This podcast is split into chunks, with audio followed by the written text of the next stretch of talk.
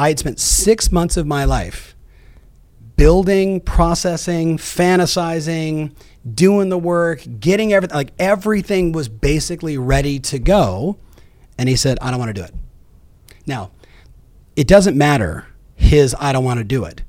People do what they do. The hard part is, how do you respond? Yeah. That one, Brenda, devastated. So here's the thing entrepreneurs, leaders, salespeople, we all want to create consistent, repeatable, and scalable ways to grow our business and our income. And we want to do it better, faster, and more seamlessly.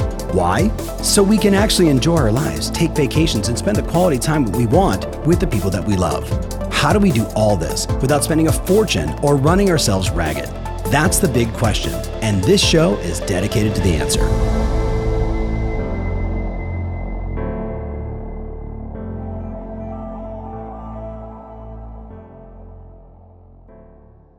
Hey, welcome back to the Tom Ferry podcast experience. As you know, I'm the podcast producer, Brenda Hernandez Jaimes, and we're celebrating the 50th episode, and we're doing something different. We're changing the roles here. Instead of Tom interviewing someone, I'm interviewing him. So, welcome, Tom, to your podcast. Brenda, thank you for having me on my podcast. and it's just, I want to get right to the very beginning Yeah. of learning, knowing more about you, because we know the Tom coach, the Sure. Tom leader that has guided many agents into reaching their own success. Mm-hmm. But I want to know how, you know, little Tom discovered that passion of leading, of, you know, speaking and sharing your voice and what you have to say to our audience. Yeah, so I mean, a lot of people, because I've been pretty vulnerable and, and shared a lot of stories, but uh, you know, maybe something, maybe something that a lot of people don't know. I remember where leadership um, showed up for me the first time in my life. Like where, like let me restate that. Like where I felt like I have to lead, like I have to help, I have to make a difference, and and the story was I was sitting on my mom's bed. We're in Huntington Beach, California. My mom hung up the phone. She was talking with my dad, and she turned to me and she said, "Your dad and I are getting a divorce." And I remember looking at my older brother Matthew, who many of you know, and you know he he had an emotional experience to it that was probably more normal. My response was, "Okay, I'm the man of the house." And I, I can remember that as clear as I'm looking at you right now, mm-hmm. literally saying to myself, okay, I've got to help cook. I've got to help take care of Michelle and Pat. I got to take care of my mom. You know, I can't have her suffering. And, and like literally from that day forward, I don't think I've ever shied away from a leadership situation. And I probably have found myself um, most comfortable in conflict or problems or trying to solve, if you will. And, and look, it's not a knock on, on you know my mom or my dad or the divorce. That stuff happens, right? course. But it's it's always interesting how how something happens early in our life that and how that shows up in many cases for the rest of our life. And I've you know I've worked with thousands of people on early childhood uh, trauma, and then how do you get over that? Yeah. And for me, like instead of trying to get over it, I was probably early on in my life trying to figure out how to amplify it. The problem is the way it showed up was, you know, a, a mohawk and trying to convince all my friends that we should leave school and not come back and throw a party at your house, not my house, Yeah. and you know, create a ruckus. Which you know, even even as you know, like certainly if my boys were listening, they would laugh and say, "Oh, Dad, you would never let us do that," and you're right.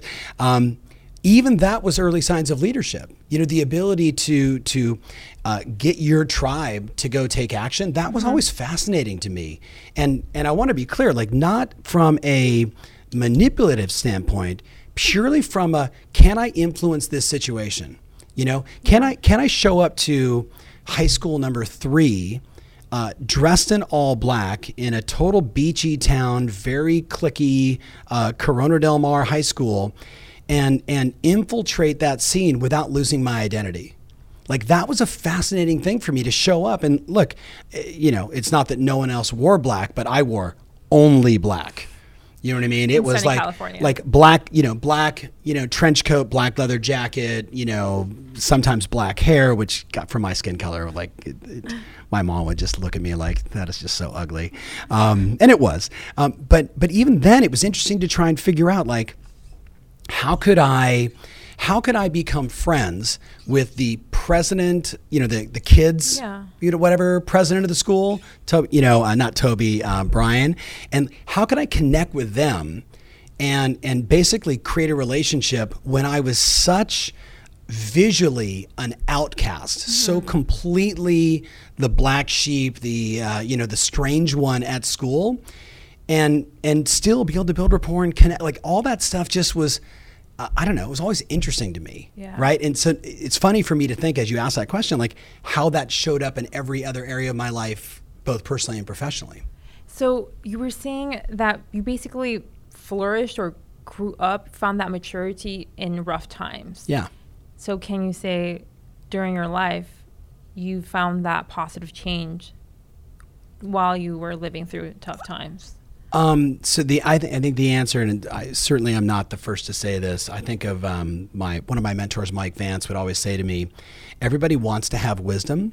Wisdom comes from pain and suffering and mistakes and experiences that didn't go your way."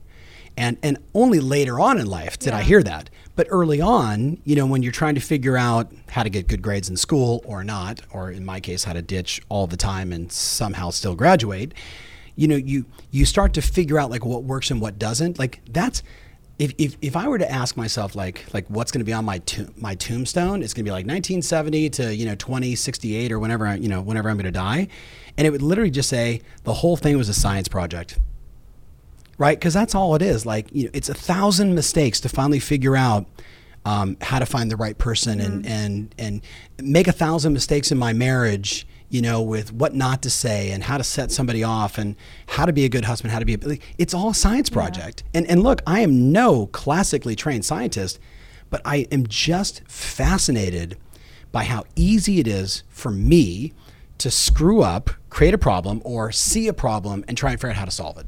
Like I'm just I'm just interested in that.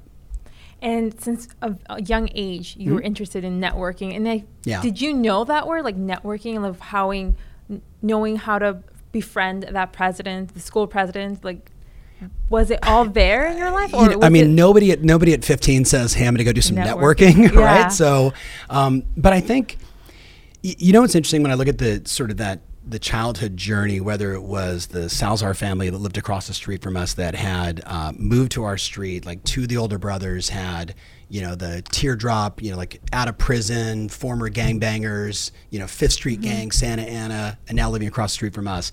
Whether it was connecting with them and Mike and learning what chorizo is, and you know, like just all that, you know, like a totally different culture and vibe for me.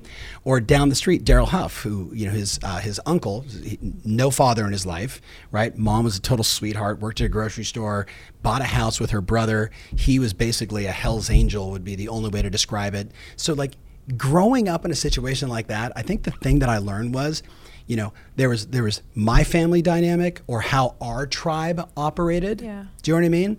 There was the tribe that I was experiencing when I was spending time with my dad, who was in a kind of a different environment.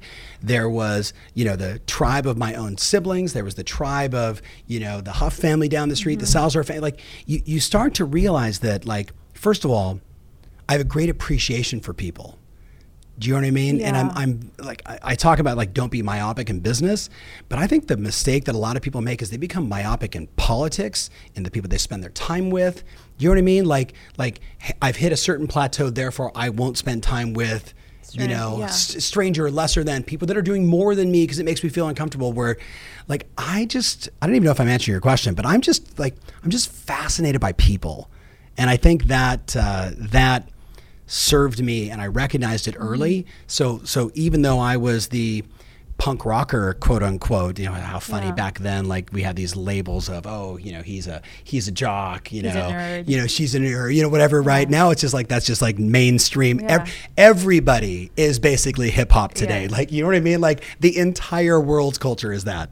Um, but back then it was very obvious. He's a mod she's a this he's a that. And those tribes all hung out together and I was just super focused on like, look, I like playing basketball, so I'm going to go hang out with these guys. And and like I think one of the only classes I ever got an A in was musical appreciation, and that's only because my mom was such a huge mm-hmm. fan of like, you know, Rodgers and Hammerstein and like all this, you know, all this on 1940s, 1950s, 60s musicals. So I knew all that stuff. So I, I'd be inside this class with these hardcore musical appreciation kids, they'd mm-hmm. see me and they would only think Sex Pistols, you know, whatever, punk rock, yada yada, and all of a sudden I could sing songs from Oklahoma, or I had, I basically had memorized uh, the entire album of Fiddler on the Roof. Suddenly, you have a little rapport. Yeah. Do you know what I mean? And and I, I think that's just eh, look. Most of it was mistakes. I want to be very clear.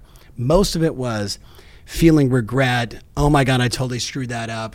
But you know, the more mistakes you make, like the more you kind of figure out a like what works and b who you really are. You know what I mean? Like, Yeah. and, and that's like I can't even stress the importance of that because there's we're in a culture today. Um, people are just deathly afraid to screw up. And I, I just, you know, you think about like, I'm in a total tangent here, but it is your podcast, my show, some, something like that. Um, I look at things in 10 and 20 year cycles. So I say, what is the ramifications? What are the unintended consequences of everybody winning a trophy even though the team lost? Like, how do those kids grow up versus how I grew up, where if you didn't take first place, you didn't get a trophy, right? And losing was losing. You know what I mean? It was Yeah. very definitive. And, uh, you know, like, what's going to be the unintended consequences of a culture? And I'm not dogging, you know, a, a Gen, Yeah. Gen X versus Y versus, because it's different, right, in every era. Like, there's all these, you know, pros and cons. But I'm all like, my father-in-law, who passed away at 80, uh, excuse me, 94, was a World War II vet, right?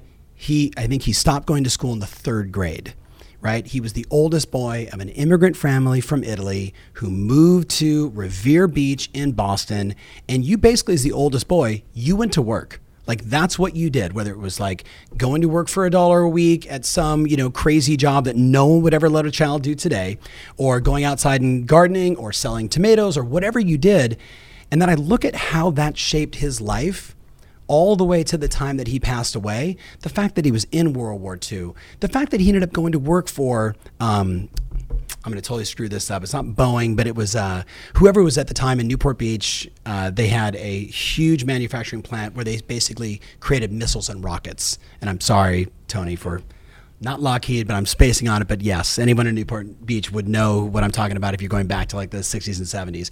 But here was a guy that, again, no high school, no no formal education at all, no college, who ends up becoming like a manager of like 60 people, right? Because in the military he learned how to weld. Yeah. Right? Like that's just that's just fascinating to me, the unintended consequences of how those choices. So I'm very mindful today, kind of circling back around to this. I'm concerned not for our country, not for the planet. I'm concerned for how people are going to begin to experience pain and suffering when they've never been forced to have it before, or everybody overly sheltered them to mm-hmm. the point that they didn't get punched in the face. They didn't go make the mistakes. They didn't get to get to experience what it's like to to sit in your room for a week and say, "How did it get to this?" Do you know what I mean? Yeah. We, we've just been so overly coddled and I know a lot of people talk about that, but I just, I really, I think about that a lot. Like, it, it's almost like we were just talking a minute ago about like parenting. Like, I don't, I don't wish for my boys pain and suffering, but I wish for them pain and suffering. Do you know what I mean? Yeah. Because I think it, not that it makes a man, it makes the human. And pain and suffering and making mistakes helps you know who you are, like you said. And Yes. how do you how will you know who you are if you don't make those mistakes? And especially in your case, Yeah. you made those mistakes. You know who you are. You're able to correctly guide our agents Yes. to where they need to be. Yeah. Because you went all th- through all of that. Well, but I think the, the guiding of the agents, yes, certainly gives me a foundation of uh, being open and, and understanding, you know, A/B testing in, in business world or business sense. But I think the the key with the agents is the agents, entrepreneurs, the CEOs that I get to work with, the companies I consult with, the companies I've invested in, um, that I'm so blessed to be able to work directly with the CEO or their executive team. Um, that if, if, you know i think the getting my butt kicked and learning and just having a just giant capacity to care for a wide variety of people is a superpower Yeah. the second thing is like if i look at my life today people are like i love to golf i love fishing i'm into pickleball you know what i love mm-hmm.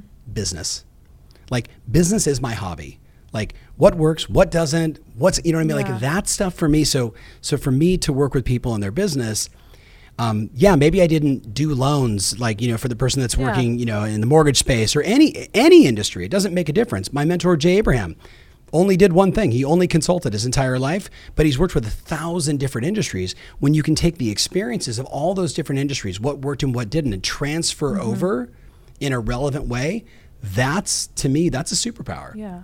So you made this mis- this mistakes during high school, and you've shared with us that Yeah. you know you barely graduated out of high school. Got a GED. Yeah, I mean, I don't know if that means barely, but yeah, I barely, you know, yeah, you you struggled, and for sure.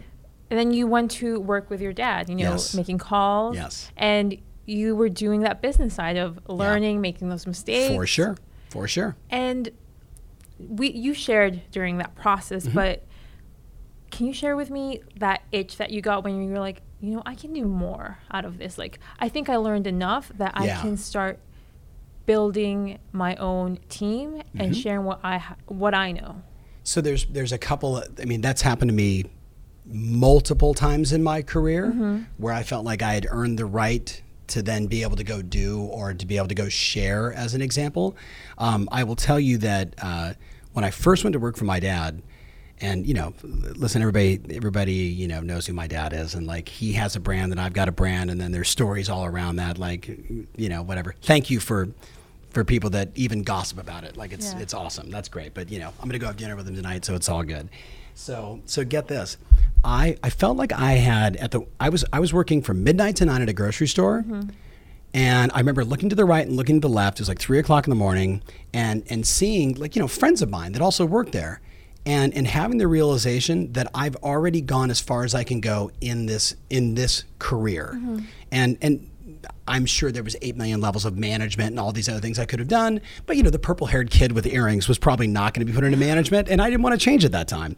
So, so I had gone from you know grocery store clerk to literally basically stocking the liquor department to stocking like the entire store and being a part of that mm-hmm. crew. I went from making four dollars an hour to twelve dollars an hour in a matter of months, which you know, so I felt like I had evolved, but I also saw that I didn't want to be doing that when I was 25, 30, or 40, which were some of my contemporaries at that time. No knock on them. It just wasn't my path. Yeah. And that's when I started realizing, hey, you know what? Maybe he isn't just like this rich SOB. And I know he's tough and he's got this big personality, yada, yada, and he's a little demonstrative. But you know what? Like, there's something there that he's doing, and I was interested in that. And, and look, I've got other siblings that weren't interested. I leaned into it. And I, I remember coming to him and saying, okay, my vision is to be the president of the company in five years. And uh, I can just imagine one of my boys doing this with me now and like how, um, how great that probably felt and how completely freaking hysterical that, you know what I mean? Yeah. I'm like, I'm like 19. I'm going to run your company in five years. He's like, really, what do we do? And I'm like, I don't know. But I had take like, I had taken one business class at OCC, my like only, I don't know, month and a half of college, junior college and I took business and accounting and philosophy because those things were interesting to me. And and the business thing, all it basically did was break down like every business has an mm-hmm. accounting department, has a logistical department, has a sales department, has a marketing department, has a you know blah, blah, blah, right. So I didn't like know what I was doing. I just said, well, why don't I come in and do these five things and do my best to I didn't say master, but that was certainly the plan to learn each one of these departments so I fully understand the business, so I could earn the right to be the president of the company. Mm-hmm. Well, it took me nine years nine years to finally achieve that goal. And all that meant was I had earned enough respect and trust with the founder of the company to basically take that seat. And what I probably never shared was even though he moved from his house at the beach to his house in the desert and quote unquote was retired from day to day operations, I didn't make a single decision in that first year. And I got no additional compensation for the job on purpose because I said, I've earned the title. Now let's see if I can actually deserve the money. Yeah. Do you, do you know what I mean? Like it's so bass backwards because uh, being a CEO, how many times people walk up to me and I'm not knocking it. It's just people walk up and say, "Hey, I'd like to do this job, and for that, I want this." Yeah. I was like, "Hey, I want that job," but I recognize as much as I think I'm prepared for it, I know I'm not. It's like every every president of the United States says, "Oh my God, I worked my face off to become the president, and then I got the job." Whoa. It's dramatically different mm-hmm. than you were thinking. And I have friends that have been in executive positions that finally get the CEO job, and how dramatically different that is from their current Yeah. experience. So I took the first year and just said, "Hey, look, guide me, help me." You know, and after a year, then I came back to him and said, Hey, I think that if I solve this problem, this problem, and this problem for you, and your income goes from A to B, could you rationalize paying me a small percentage of that, right, for my time and effort? He was like, no, once again, no, now I'm 10 years in. He's like, no brainer, you've earned it. Does that make sense? Yes. And that's when I took the business. In, in that case, and I don't want to misquote the numbers, we were about $7 million in revenue at that point, and I took it to $45 million before I left. Right. And there were so many mistakes in that, so many lessons. People, oh my God, you Can just. you share one mistake and lesson? Hey, it's Tom. If you've been listening to me for a while, you've heard me say repeatedly over and over again we are living in the review economy. That's right, consumers are making decisions based upon reviews. With that said, I'm looking to get this podcast into the minds of more amazing people just like you. You can help. Would you go to Apple Podcasts and write a review? Tell them what you think. Hey, one star, five stars, make up your own number of stars. Totally fine by me, but please go to Apple Podcast and write a review. It means the world to me. Thanks in advance. Now, let's get back to the show. Oh gosh, I, there's like thousands. Um, how about one? I uh, I said I got this really great idea. And I was studying Jay Abraham. Let's do this direct mail piece. I think we can sell this service for forget the dollar amount. Call it a couple hundred dollars, right? For a service that I felt was extremely valuable. Key mistake. I felt it was extremely valuable. And I knew in studying Jay Abraham, if we did a nondescript envelope with a you know special kind of stamp and a you know a great letter that offered the service and blah blah blah, and you could fax it, and I convinced at that time the owner of the company, aka Dad, let's send out to our entire mailing list 125,000 pieces. Everybody listening to this, 125,000 pieces as a test. Now, I know today that that that goes up there with a level of stunata in business, like that's an all-time high. You with me? But that one mistake taught me we got by the way, no sales from that. 125,000 direct mail mm-hmm. pieces. I remember like sitting at the fax machine, right, knowing that it's now hitting California, then Arizona, then right, Yeah. and watching it. Nothing, nothing, nothing. Coming the next night, next morning, nothing, nothing, and literally two weeks. Two weeks go by, not a single sale. Figure out today the cost of 125,000 direct mail letters with a nondescript envelope and a hand addressed, hand stamped, all the things that we know working. It got opened. Yeah. I know it got opened, right? But you know what I didn't do? I didn't test.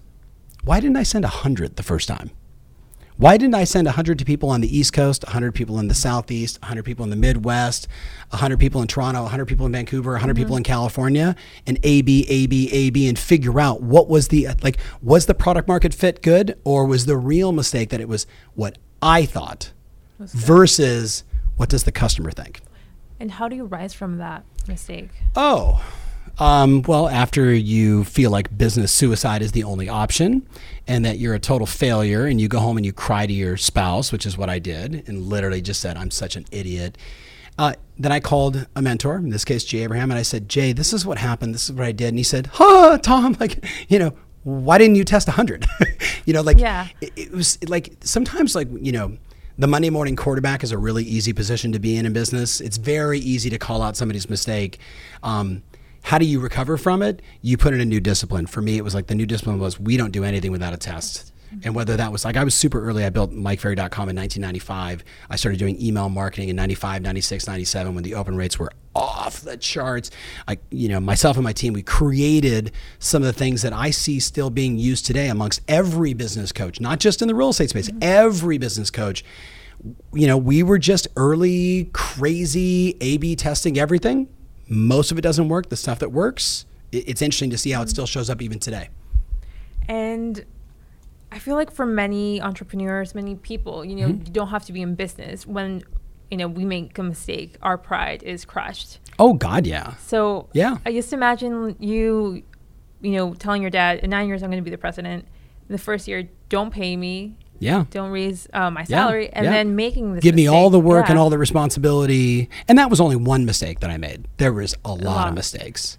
Yeah. How do you?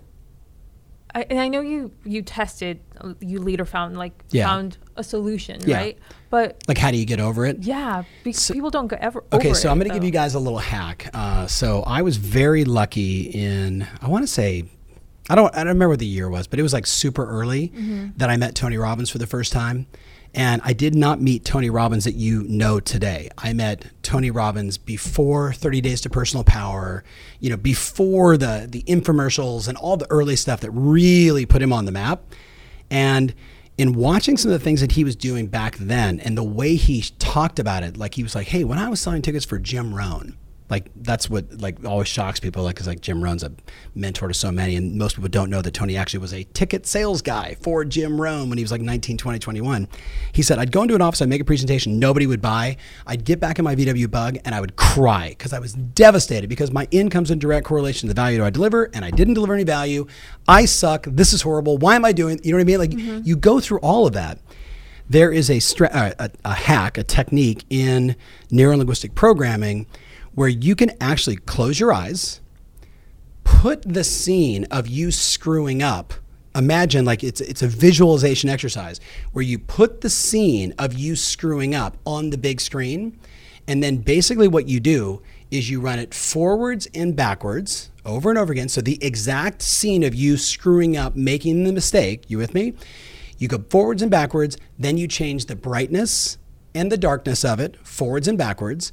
And when you go backwards, by the way, you actually make yourself sound like you're talking in reverse, right? Like reverse, oh, yeah. backwards and forwards, color in and out. Then I would start pouring money on top of myself as if, even though I lost the sale and I totally screwed up and it was an epic disaster and I thought it was going to be the end of my life, I'd pour money over the top. I put rainbows over the top. My wife would come in and hug me. So basically, what I did is I would take anyone that's done this before, what you're doing is you're basically taking this is a memory that I have where I completely emotionally attached myself to pain. And what I would do is I would erase that by taking now a new association to that memory so it goes away.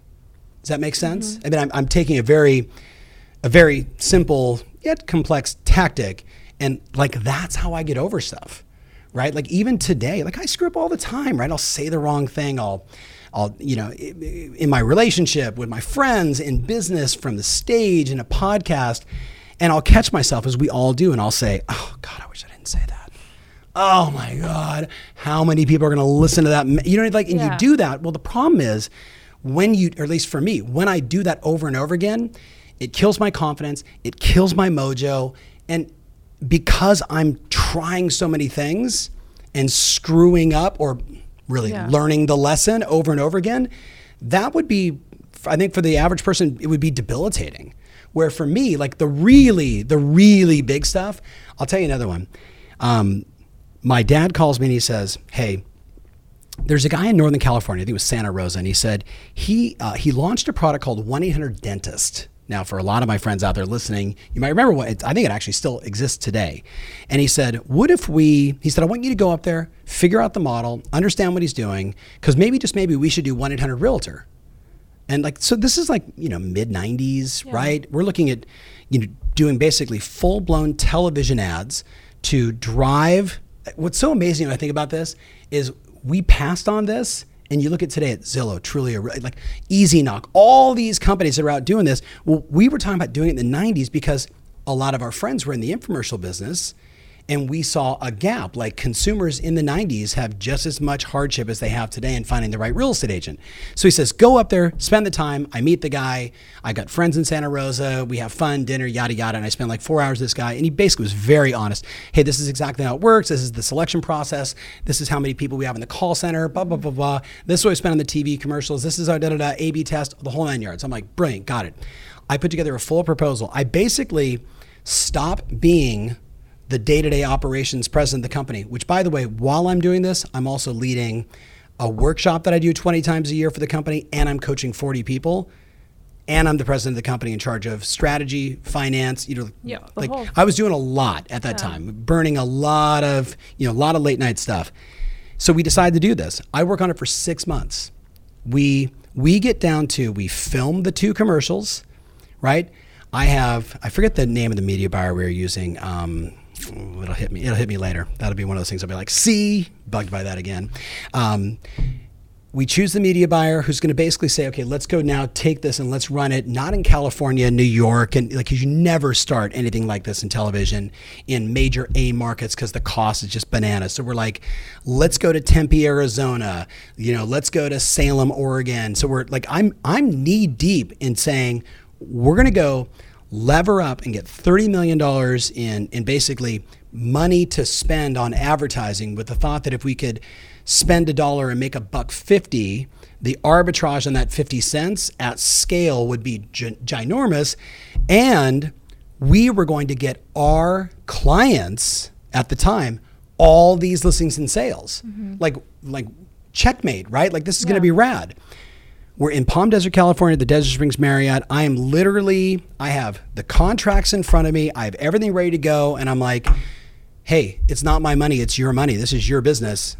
Are you in? And he was like, I don't want to do it. I had spent six months of my life building, processing, fantasizing, doing the work, getting everything, like everything was basically ready to go. And he said, I don't want to do it. Now, it doesn't matter his, I don't want to do it. People do what they do. The hard part is, how do you respond? Yeah. That one, Brenda, devastated me. Because he, sorry, yeah. I knew it was the right thing to do, right? But see, now I can say, look, you know, would I want to put myself on the hook for a $30 million line of credit debt? do you know what I mean? Like, I, can, I can actually rationalize, like, where he was at in his life. But again, it, it's not like, it's like when the person doesn't list the house with you or they choose not to buy from you. It's you, it's not them, right? It's how you respond. Like, that's the game in life. Like, take 100% responsibility for the joy, the happiness, the success, the well being, the health, everything. Because from that standpoint, right, it doesn't mean you're not going to have other players and you're not going to have a team and you're not going to like work in this community. And by the way, you give all the credit to everybody else and you get none. Like, that's how it, mm-hmm. in my world, that's how it works. But by taking 100% responsibility, then I can learn from it. You know what I mean? But like, if if he says no, what am I going to do? Make him wrong for the rest of my life? What am I what am I going to do? Be that person that walks around saying, "Oh my God, let me tell you about this thing that we should have done it." Oh man, mm-hmm. twenty years ago, I invented the photo that now Apple uses. Like you hear these people talk about that stuff all the time, as if it happened to them. You with me? No, somebody else was just building their business and had a good idea and they just executed before you. That was it. Yeah. And in this case, there was no execution. So, how did I get over that? You know what I did? I found three more meaningful projects and I dove back in. Now, there was an emotional wound. I did have to circle back many times. Are you sure you don't want to do this? Like, I mean, I really think it's a good, like, what about, is there another way that we could do it? From that, we created an early referral book. Now I'm mm-hmm. really dating myself. Cause, so I still was able to get, what I wanted was to get my client's business, mm-hmm. right? Like, that's what I wanted, right? And I say my clients, it was his business our clients, right? I wanted to get them business. So instead, we created a referral book and I ended up interviewing all these agents and that became a whole other interesting thing that was that spun off for me what was a failure, right? Uh, Um, something that didn't go through, something that I wanted and planned for hardcore and it didn't happen, but I got another version of it. Yeah. Which is funny because one of my mentors always say, like, when you're writing your goals, you should write down, you know, I'm committed to making $100,000 a year or something better. You with me? Yeah. So that or something better, like the essence of what I wanted happened, right? And it's funny that later on in life, I end up becoming friends with, you know, Trulia and Zillow and you know the chairman of Realtor.com is a dear friend of mine, and like they're all do, like they're all doing that. So like it's still like I got to play a little bit in it, you know? Yeah. And okay, w- when you said that he totally crushed your the 6 months of you imagining how Mm-hmm. the project was going to be, I feel like a lot of agents like once they have that you know those clients like oh they imagine once they get that listing For once sure. they get the money For sure. or for people that are non real estate like oh i'm gonna get that job Oh, the dream or- of just getting into Yeah. business. I'm going to make so much money, and the man's never going to tell me what to do. yeah. and then you get that no Yeah. and you completely get that alternative life Yeah. that you Yeah. imagined Yeah. crushed. Yeah. It's like almost like a funeral in yeah. a way. Yeah. And you you dove like right into these projects, these other three projects. Yes. It's like it's like it's like the uh, what is it called when you break up with somebody? The next person you date, the bounce back or whatever. Um, what is it called? Rebound. Rebound. Rebound. Those are my rebound projects. so yeah, yeah, yeah, yeah. It is. And you know, after obviously it was his company. Of course. You started, I feel like later on, going into starting your own company. Yes. Yeah. And when was that moment when you were building it and you said, you know, this is what I truly want to do and dedicate my life to this? Obvious when you were in that moment. What was that experience that you were like, oh, I'm I, I did the right decision of being here and doing this right now? um, s- yesterday. Yesterday? 16 years later. Uh, you know, um, when you when you leave and start something new, right? There, you know, for me, because of like I'm a relationship first, like I'm, I, you know, like that sounds funny. Like I'm a human being. Like I dig mm-hmm. people. So, so when I when I made the decision to leave, the unintended consequence was I was also making the decision to leave, you know, 160 people in the company that in many cases I hired or influenced or helped lead and work on projects with. And that's hard. Do you know what I mean? It's like it's like, you know, your work family goes away and I just had a larger work family than most. Um, and then all the clients, all those relationships could because when I left, my whole thing was look, you know how do you how do you leave a family business that you're so grateful for like my siblings all still you know worked with them and there was all this stuff going on like you know we were still going to be together for thanksgiving and christmas you know what i mean we owned a building together we owned multiple businesses together like we you know we weren't not going to be father and son and and, and look, you know, if my dad's listening to this, you know, I love you, and I'm sure I made some mistakes, and I guarantee I did some stuff that pissed you off, and you know, you know, I love you. And my my stance in the beginning was take the high ground, right? Don't take any clients. You know, we, we turned away over 300 people that called and said, "Hey Tom, I heard you started a new program. We want to go with you." Like that's hard. Like Yeah. because we finished the year at like 280 new coaching members in this new startup coaching company, you know, back then called Success Strategies Institute, because I didn't even want to use my last name. You with me? I didn't Yeah. want confusion in the marketplace. Um, but I would argue that there was probably 10 significant moments along the way that I knew it was the right thing. When we launched the company on January 22nd with our first webinar and the phone rang for the first time and like yes, like that day like seven people signed up and five people we had to say, "Hey, sorry, you're with and we don't and that's not how we roll. We wish you well. Tom knows you, you know, the coach there. He's mm-hmm. worked with that person. She's awesome." You know, yada yada like, you know, turning away business, but I knew like that day it was right. I also remember going out and and figuring out what is the value prop that we had as a company, and what I you know my early sort of findings were in in the real estate training business back then. You know, coaching still being very new, there was basically like the buy referral only camp, there was the marketing camp, and then there was the prospecting camp.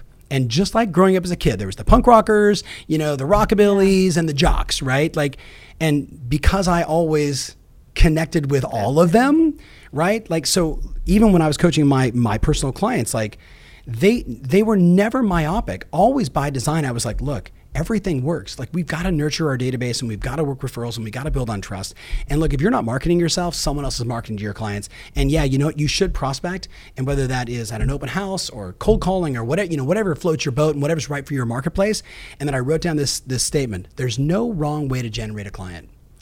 And when I went out and I started meeting with brokers back then that would not use my former company's services, you with me on that strategy? Like I may go to the non-market, mm-hmm. or in my case, it would become the market versus going to companies that were already using my family. I can do that, right? So you go to these new companies and they're like, "Oh yeah, we need that." Remember, they made the family business that I was so proud of and helped build with my father and my siblings and all these amazing people.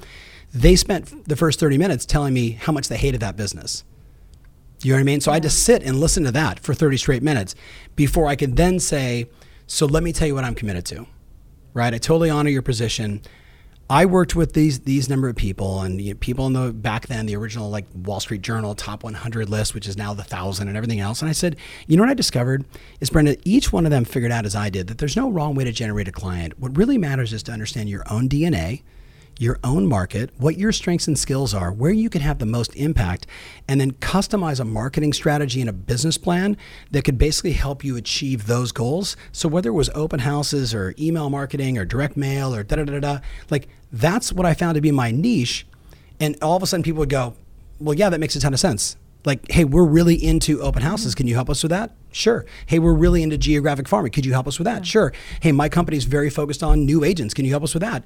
And all of a sudden, like you start getting some yeses. But the key is I had to sit there and listen to and not react, not get up and because I wanted to punch people in the face for talking poorly. I, I had to let them express why they didn't use that service. Yes. You know what I mean? It's it's it's like sitting in front of a Republican as a Democrat and saying, "So tell me why you're not a Democrat." You know what I mean? Like, yeah. like they're going to have their emotional, not logical, emotional stance, and then some logic. I had to accept all of that and then say, "Now, can I share my position?" And I knew as I was walking out of meetings and getting like more and more yeses and more and more consulting contracts and more and more relationships that flourish that are still clients and friends today, mm-hmm. like people that I'm texting over Thanksgiving, man, thank you so much for being one of my first clients and you know that stuff. Yeah. Um, I, I knew then. And I think at the end of the year, when we celebrated, you know, what we had accomplished, that was huge. Year five, the entire market imploded, 2007, 8, 9, right? So uh, I knew during those moments there was huge moments of success, helping people get REO accounts, being early and helping people figure out short sales. Like, you know, talking to people in 2009, 8 about video and YouTube and the power of it and how that was going to take over the world. And you know what I mean? Yeah. So you, you get these little moments, and I think it's an important distinction for everybody. What if you took the time to write down the wins of your business career, right? Because it's easy. I'd have a much longer list about all the downsides of the mistakes yeah. and the f ups and the screw ups and the oh my god, I wish I can erase that thought from my brain forever.